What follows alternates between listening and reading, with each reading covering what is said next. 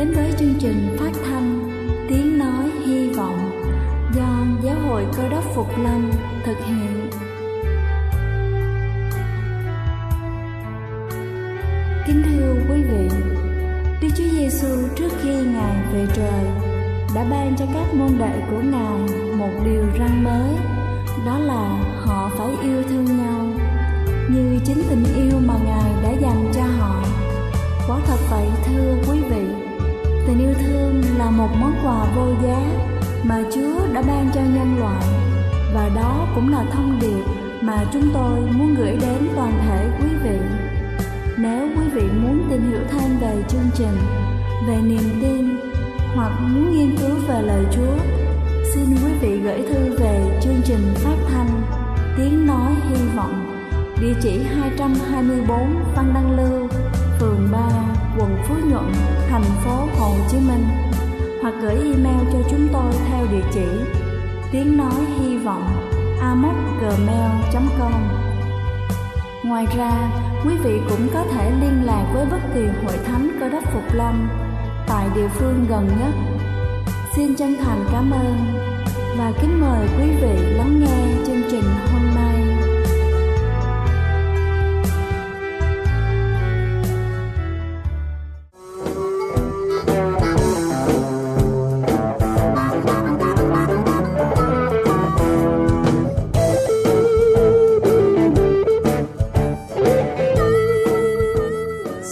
Kính chào quý vị khán giả thương mến. Chúc quý vị có một buổi sáng với tinh thần thật sảng khoái để làm thật tốt công việc của mình. Kính thưa quý vị, nhận biết những nguyên nhân gây nên tình trạng ô nhiễm thực phẩm sẽ giúp phòng chống nguy cơ ăn phải những thực phẩm bẩn gây ảnh hưởng tới sức khỏe và sau đây chúng ta sẽ cùng nhau tìm hiểu những nguyên nhân khiến cho thực phẩm bị ô nhiễm. Đầu tiên đó chính là thiếu vệ sinh. Một trong những nguyên nhân phổ biến nhất gây ô nhiễm thực phẩm là quá trình xử lý và chế biến thực phẩm không hợp vệ sinh vì các loại virus có thể dễ dàng lây truyền qua trái cây, rau và thịt nên cần rửa tay đúng cách trước và sau khi xử lý thực phẩm. Sau đây là những sai lầm cần tránh, đó chính là bỏ qua bước rửa tay và cầm thực phẩm sau khi đi vệ sinh, xử lý thùng rác hoặc là xử lý thịt sống.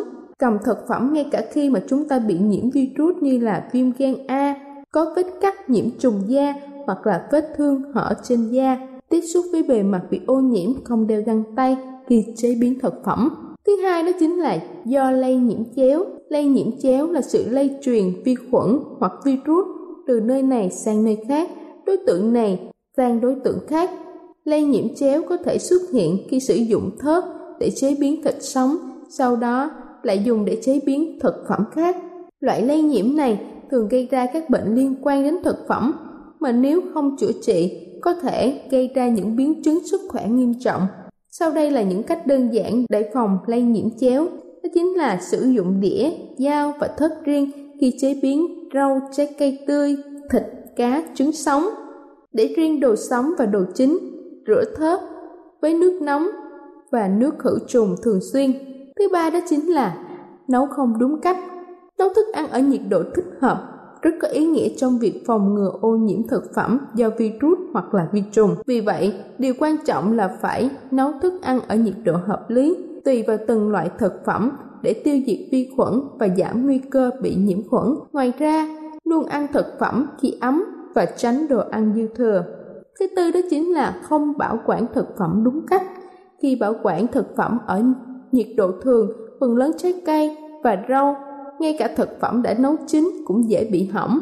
Vì vậy, cần bảo quản chúng trong tủ lạnh. Ngoài ra, cần bảo quản rau và những thực phẩm không phải là rau trong hộp riêng hoặc là tách riêng nhằm tránh lây bẩn và do đó làm hỏng thực phẩm. Tuy nhiên, nếu chúng ta để thực phẩm trong tủ lạnh, cần làm ấm trước khi ăn và nhanh chóng đặt phần thực phẩm còn thừa vào lại trong tủ lạnh không để thực phẩm đã chứa trong tủ lạnh ra ngoài ở nhiệt độ phòng quá lâu. Cuối cùng đó chính là bếp không sạch sẽ. Nếu chúng ta lưu trữ thực phẩm trong tủ lạnh, cần thường xuyên làm sạch tủ lạnh, cũng như là lưu trữ thực phẩm ở đúng nơi, đúng nhiệt độ, vệ sinh bếp thường xuyên. Cần làm sạch bếp sau khi chế biến thực phẩm để tránh thực phẩm bị nhiễm bẩn do kiến, gián và chuột. Kính thưa quý vị, việc vệ sinh an toàn thực phẩm thực sự rất quan trọng sức khỏe của chúng ta sẽ ra sao nếu tình trạng thực phẩm bị ô nhiễm này cứ tiếp tục kéo dài. Hy vọng những lưu ý trên sẽ giúp quý vị có thể phòng tránh được phần nào tình trạng không mong muốn này. Đây là chương trình phát thanh Tiếng Nói Hy Vọng do Giáo hội Cơ đốc Phục Lâm thực hiện. Nếu quý vị muốn tìm hiểu về chương trình hay muốn nghiên cứu thêm về lời Chúa, xin quý vị gửi thư về chương trình phát thanh Tiếng Nói Hy Vọng, địa chỉ 224 Phan Đăng Lưu, phường 3, quận Phú Nhuận, thành phố Hồ Chí Minh hoặc gửi email cho chúng tôi theo địa chỉ tiếng nói hy vọng gmail.com Ngoài ra, quý vị cũng có thể liên lạc với bất kỳ hội thánh cơ đốc Phục Lâm tại địa phương gần nhất. Xin chân thành cảm ơn và kính mời quý vị tiếp tục lắng nghe chương trình hôm nay.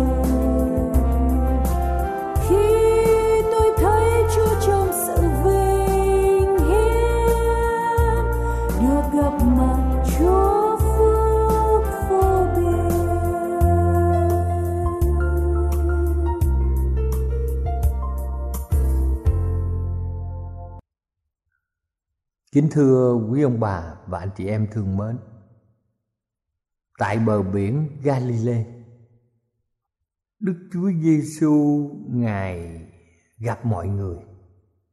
Trên bờ biển hẹp, đá lởm chởm đông đảo dân chúng thuộc mọi lứa tuổi đang vây quanh ngài. Họ tìm cách đến gần ngài được chừng nào, tốt chừng nấy, vì ngài chính là đức thầy ngài là đấng chữa bệnh lạ lùng và là đấng giải cứu. Khi mà thấy dân chúng đến quá đông, bờ biển lại hẹp, đức chúa giêsu bèn dẫn đưa mọi người lên sườn núi, nơi mà đêm hôm trước ngài đã cầu nguyện cho các môn đồ. Sau một đêm dài cầu nguyện, chúa giêsu đã kêu gọi 12 môn đồ theo ngài, bằng lời cầu nguyện và chỉ dạy chúa đặt tay lên đầu các sứ đồ chúc phước cho họ và để họ riêng ra đặng lo việc giảng phúc âm Chúa Giêsu biết đây là lúc các môn đồ nên bắt đầu để tâm trí nhiều hơn vào công việc của Ngài một cách trực tiếp. Nhờ đó sau khi Chúa Giêsu thăng thiên, họ có thể gánh lấy công việc nặng nề ở phía trước. Đức Chúa Giêsu biết điểm yếu lẫn điểm mạnh của từng người. Họ đã đáp lại tình yêu của đấng cơ đốc. Mặc dầu lòng họ vẫn còn chút hoài nghi, nhưng Chúa nhìn thấy trong những con người đó, Ngài có thể rèn luyện họ cho công việc lớn của Ngài.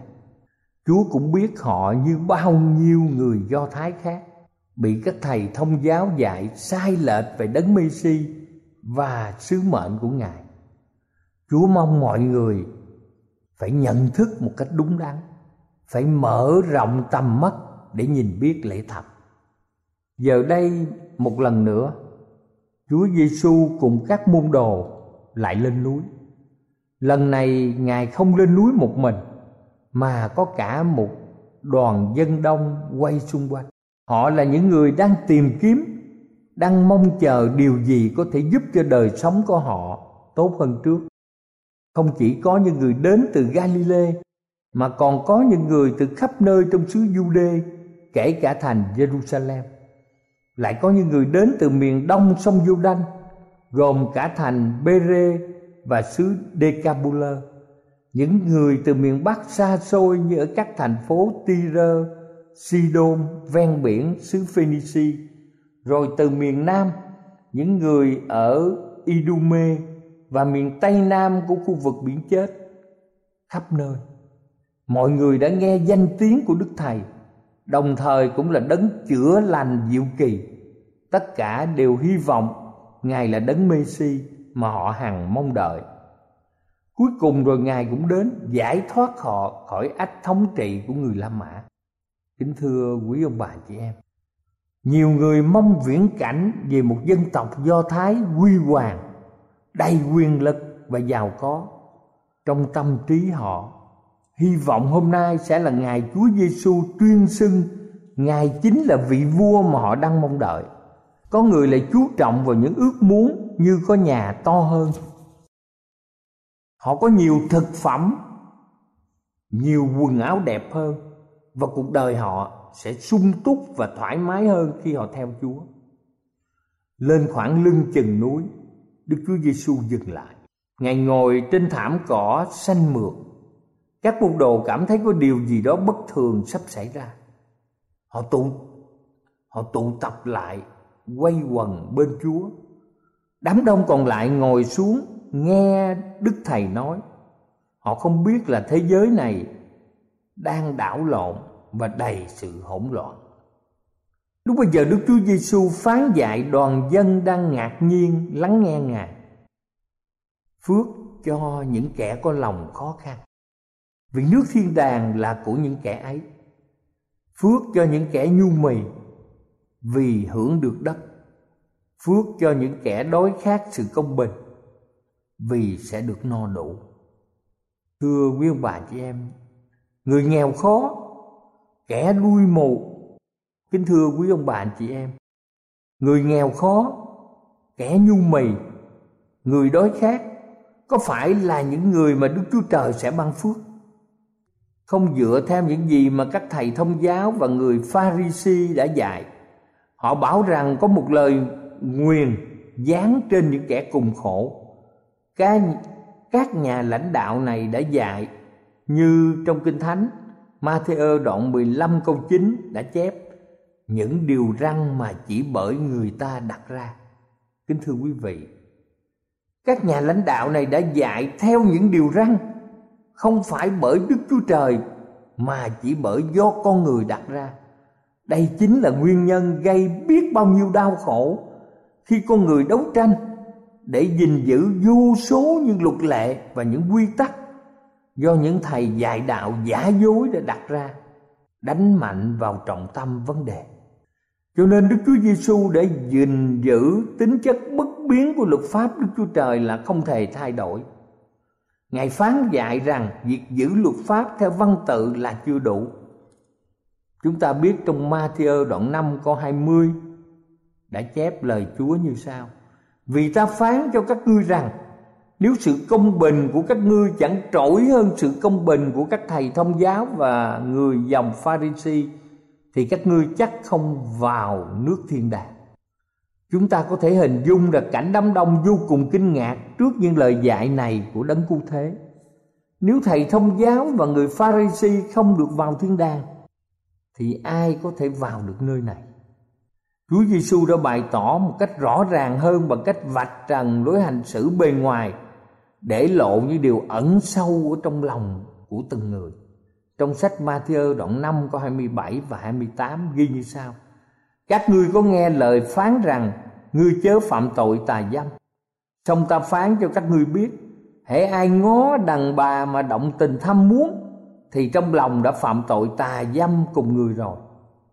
Chúa Giêsu lại tiếp tục nói lên những điều không lấy gì làm thú vị như vấn đề ly dị, lời thề hứa, tính bạo lực, lòng rộng rãi thật sự và thậm chí là việc yêu mến kẻ thù.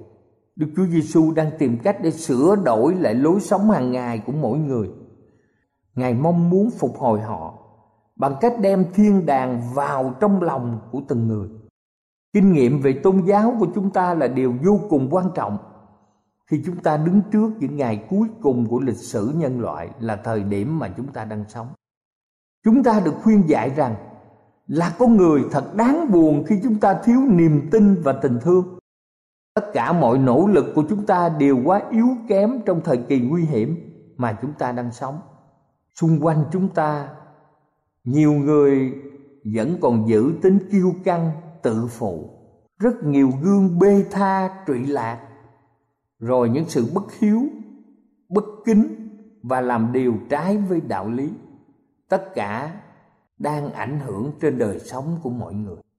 Không có bao nhiêu người, không mấy ai nhận ra tầm quan trọng cần phải tránh những ảnh hưởng. Càng xa càng tốt. Cần tránh xa những mối giao thông đen tối, đối nghịch với đời sống tôn giáo. Kính thưa quý ông bà chị em, để giúp cho đời sống tâm linh của chúng ta lớn mạnh một số người coi việc chọn lựa môi trường sống xung quanh là mối quan tâm hàng đầu. Đức chúa giêsu muốn chúng ta gần gũi với ngài. Chúa là đấng tạo nên con người bằng chính đôi tay của ngài. Ngài truyền cho chúng ta hơi thở của sự sống, khiến chúng ta trở thành một linh hồn sống. Ngài cố tìm cách sửa đổi tấm lòng của mỗi người, tâm trí mỗi người để bản tánh chúng ta giống như Ngài. Chúa hy vọng phục hồi lại con cái Ngài bằng cách Ngài ban ơn phước, tiền vị của thiên đàng vào trong đời sống của mỗi người.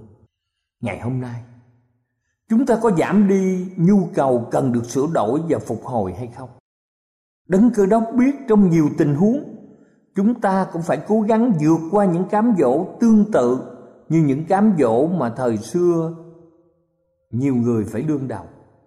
Bài giảng trên núi rất hay và tác động đến nhiều người nghe ngày hôm nay, giống như đã được thể hiện cách đây hai ngàn năm. Chúng ta cùng đọc lời viết từ bà Ellen White.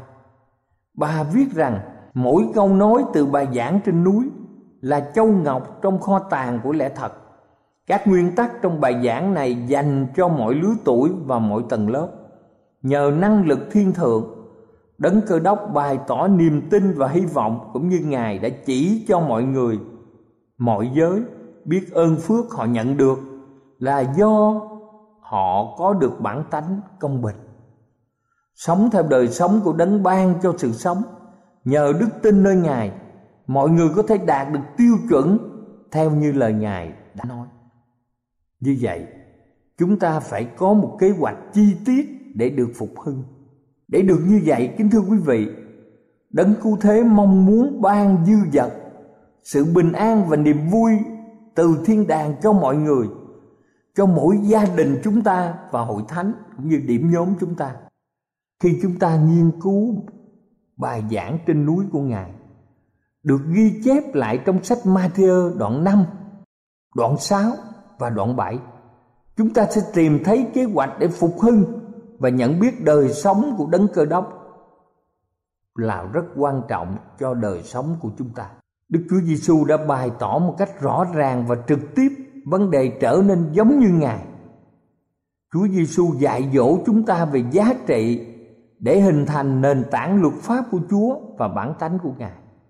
Những giá trị này sẽ còn lại đến đời đời.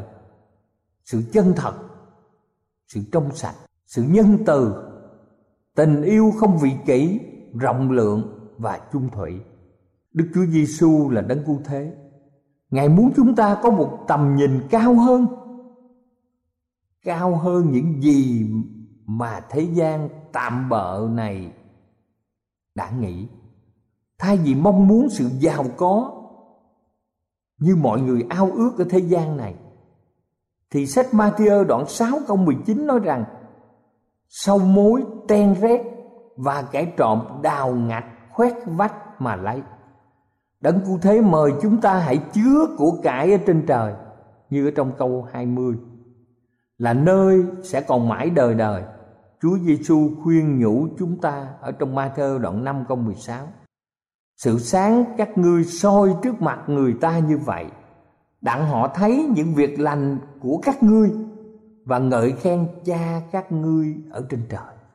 Khi chúng ta làm những điều lành, kính thưa quý vị, hơn là chúng ta đeo đuổi suốt cuộc đời quyền lực, tiền bạc, tranh đấu ở thế gian này khi bàn đến những nỗi lo sợ các nhu cầu trước mắt chúa cũng khuyên chúng ta đừng nên lo lắng trong Ba Matthew đoạn 6 câu 31 và câu 33 viết như sau.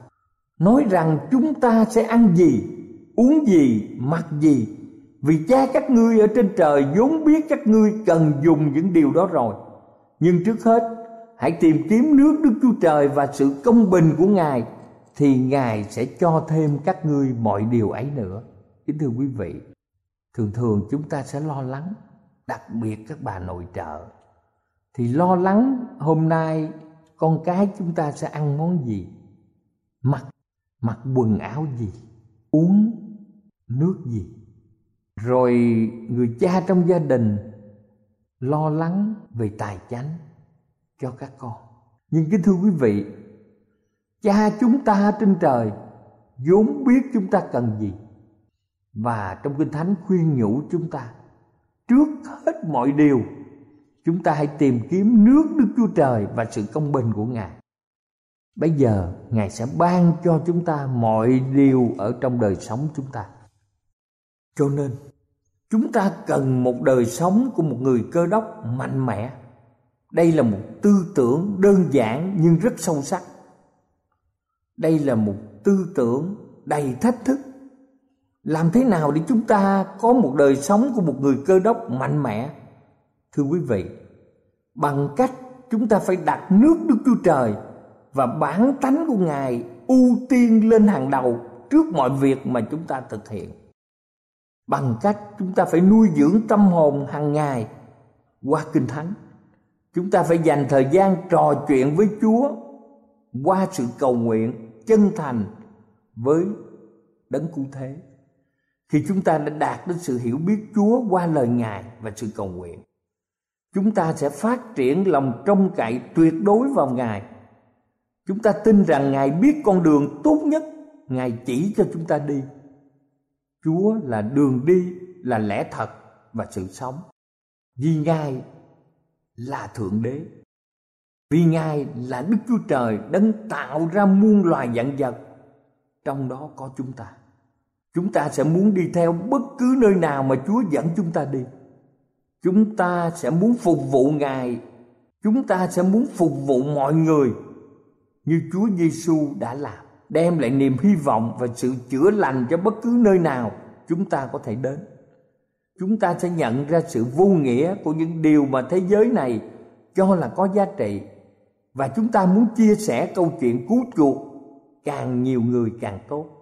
Bởi vì chúng ta thật lòng quan tâm đến người khác tìm cầu niềm hạnh phúc đời đời cho họ cho nên chúng ta cũng sẽ cảm thấy việc rao giảng, sứ điệp ba thiên sứ cho cả thế gian được ghi trong khải quyền đoạn 14 là vô cùng cấp bách kính thưa quý vị, với tin lành đời đời, sứ điệp này kêu gọi mỗi người chúng ta hãy thờ phượng đấng, dựng nên trời đất biển và các suối nước như trong sách Khải Quyền đoạn 14 câu 6 và câu 7. Nhưng kính thưa quý vị, chúng ta cần nhớ rằng nếu một người chưa tin Chúa thì làm sao họ có thể kêu cầu Chúa? Một người chưa nghe nói về Ngài thì làm sao mà họ có thể tin Ngài được?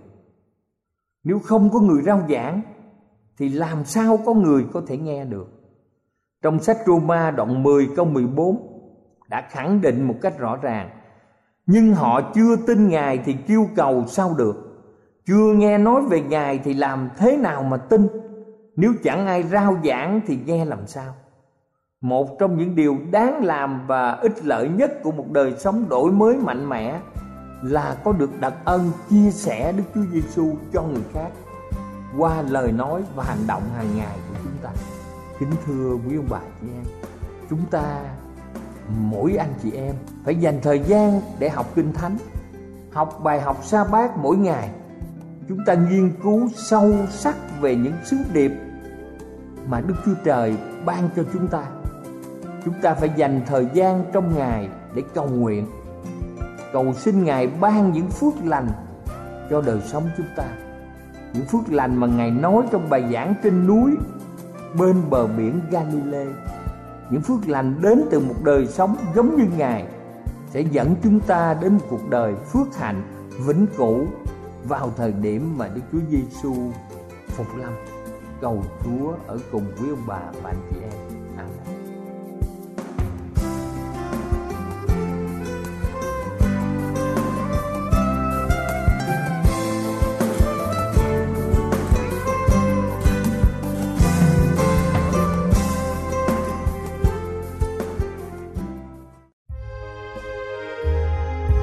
Đây là chương trình phát thanh Tiếng Nói Hy Vọng do Giáo hội Cơ đốc Phục Lâm thực hiện. Nếu quý vị muốn tìm hiểu về chương trình hay muốn nghiên cứu thêm về lời Chúa, xin mời quý vị gửi thư về chương trình phát thanh Tiếng Nói Hy Vọng, địa chỉ 224 Văn Đăng Lưu, phường 3, quận Phú Nhuận, thành phố Hồ Chí Minh hoặc gửi email cho chúng tôi theo địa chỉ tiếng nói hy vọng amos@gmail.com Ngoài ra, quý vị cũng có thể liên lạc với bất kỳ hội thánh cơ đốc phục lâm tại địa phương gần nhất. Xin chân thành cảm ơn và hẹn gặp lại quý vị trong chương trình lần sau.